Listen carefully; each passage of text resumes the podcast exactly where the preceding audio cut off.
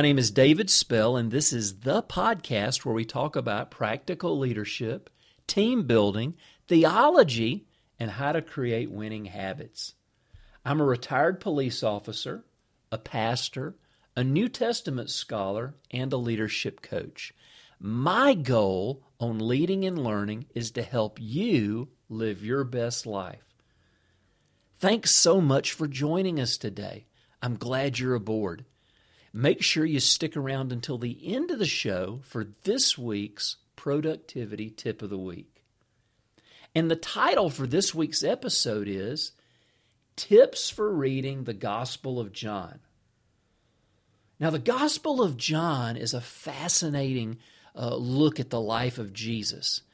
As, as you know, if you've looked at the New Testament, there's four Gospels that all present a picture of the life of Jesus. Matthew, Mark, and Luke are the first three, and they have a similar viewpoint. That's why they're often referred to as the synoptic gospels, because they, they, they actually have the same point of view. But John has a very, very different point of view. John was written probably 20 or 30 years after those three gospels. And John has a very different perspective. It's not that he writes a different story, he also covers the life of Jesus, his ministry, miracles, Jesus' crucifixion, and his resurrection. But the main difference in, is in the way that John tells the story, is, is the way that he selects the material, and then how he crafts the narrative. John has a very unique way of telling his story. And what we're going to do in this podcast is look at just a few of the differences between John and the other Gospels. The first one, the first difference is how John uses the miracles in his gospel. You know, each of the gospels presents Jesus performing miracles. Some of these are physical healings, and, and they show him raising even some people from the dead. There's some nature miracles, such as the calming of the storm or the multiplication of the fish and the bread. Other miracles occur when Jesus set someone free who's possessed by an evil spirit. The synoptic writers use the Greek word dunamis when they talk about the miracles. So Matthew, Mark, and Luke use a different word than what John uses. And the word that, that Matthew, Mark, and Luke use, dunamis, is where we get our English word dynamite. And what Matthew, Mark, and Luke see when Jesus performs a miracle is this explosion of divine power. And the result is someone being healed or raised from the dead or some type of nature miracle. John, however, whenever he talks about a miracle, the Greek word that he uses is the Greek word semeion, which means sign, like a street sign. And what John is actually doing is that the miracles, he understands that they were important, but for John, the miracles were presenting something. They were pointing to something beyond themselves, just, just like the street sign does. We don't get excited about the street sign just because it's there. We get excited because the street sign is telling us where we want to go or telling us if we've arrived yet. So the sign always points to something beyond itself. So when John presents his miracles, he's presenting them not just as Jesus uh, expressing his divine power, but as him showing as these miracles pointing to something beyond the miracle itself. You know, John only presents seven miracles in his gospel. The first one was the turning of the water into wine. The last one is the raising of Lazarus from the dead. And you see this progression as they become more intense and more powerful. And each one is pointing to something beyond itself. There's a there's a story, there's a parable, there's there's there's meaning in each miracle that John presents. An excellent study would be to take a look at each one of those seven signs that, that John presents. What are they pointing to?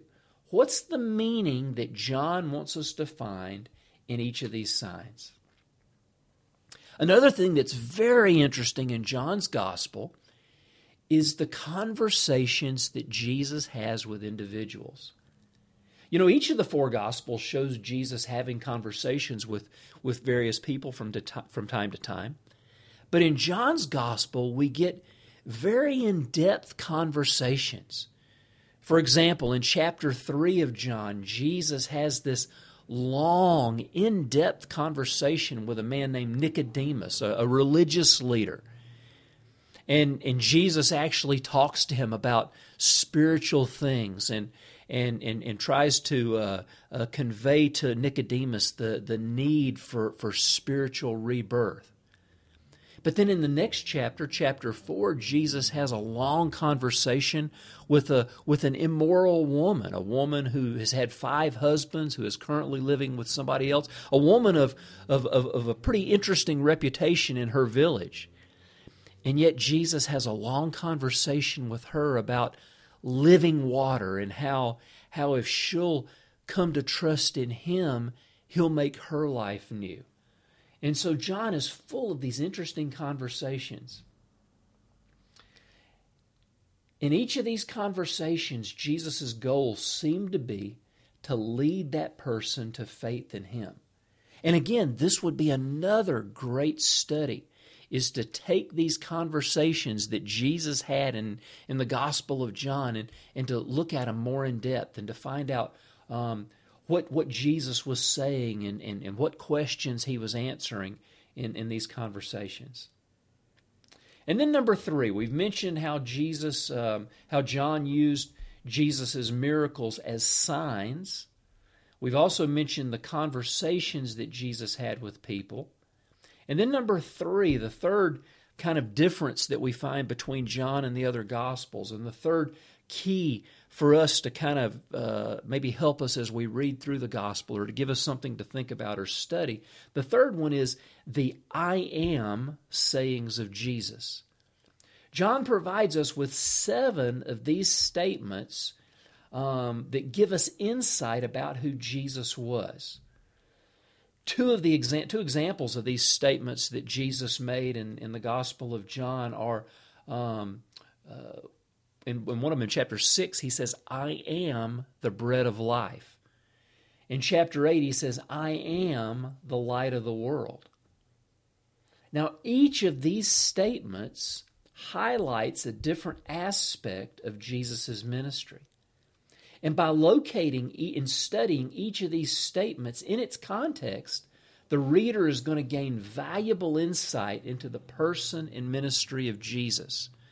In fact, just as Jesus' miracles become progressively more powerful from the turning of the water into wine all the way up to the resurrection of or the raising of Lazarus from the dead, so the I am st- sayings become progressively more powerful until in the story of raising Lazarus from the dead, right before he does that, he tells uh, Martha during a conversation with her discussing raising her brother from the dead, Jesus says that I am the resurrection and the life.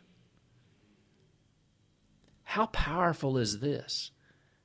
I mean, Jesus is making this incredible claim that either he's completely lying, he's telling the truth, or he's, you know, mad. I, I don't know. And then later on in chapter 14, he says, I am the way, the truth, and the life. No man comes to God but by me. And so Jesus, in these I am say- sayings, is giving us things to challenge us. What are we going to do with these sayings? Are they true? Are they false? What are we going to do with these sayings? So these are some, some great things for us to study. And these are just three tips for studying John's gospel. Of course, there are others. But by taking time to dig under the surface of the scriptures, there's a wealth of riches to be discovered. And our lives, our lives are going to be enriched by meditating on God's Word. Well, now it's your turn. I'd love to hear from you. Which one's your favorite gospel? Do you have a favorite? What are your thoughts on John's gospel? I'd love to hear, hear what you think. Go to davidspell.com, leave me a question or comment in the comments section for today's post. And while you're there, would you sign up to get my free newsletter? If you'd subscribe to my blog, it would make sure that you get all three posts that I publish during the week, And it would also ensure that you get my subscribers only newsletter that I send out once a month.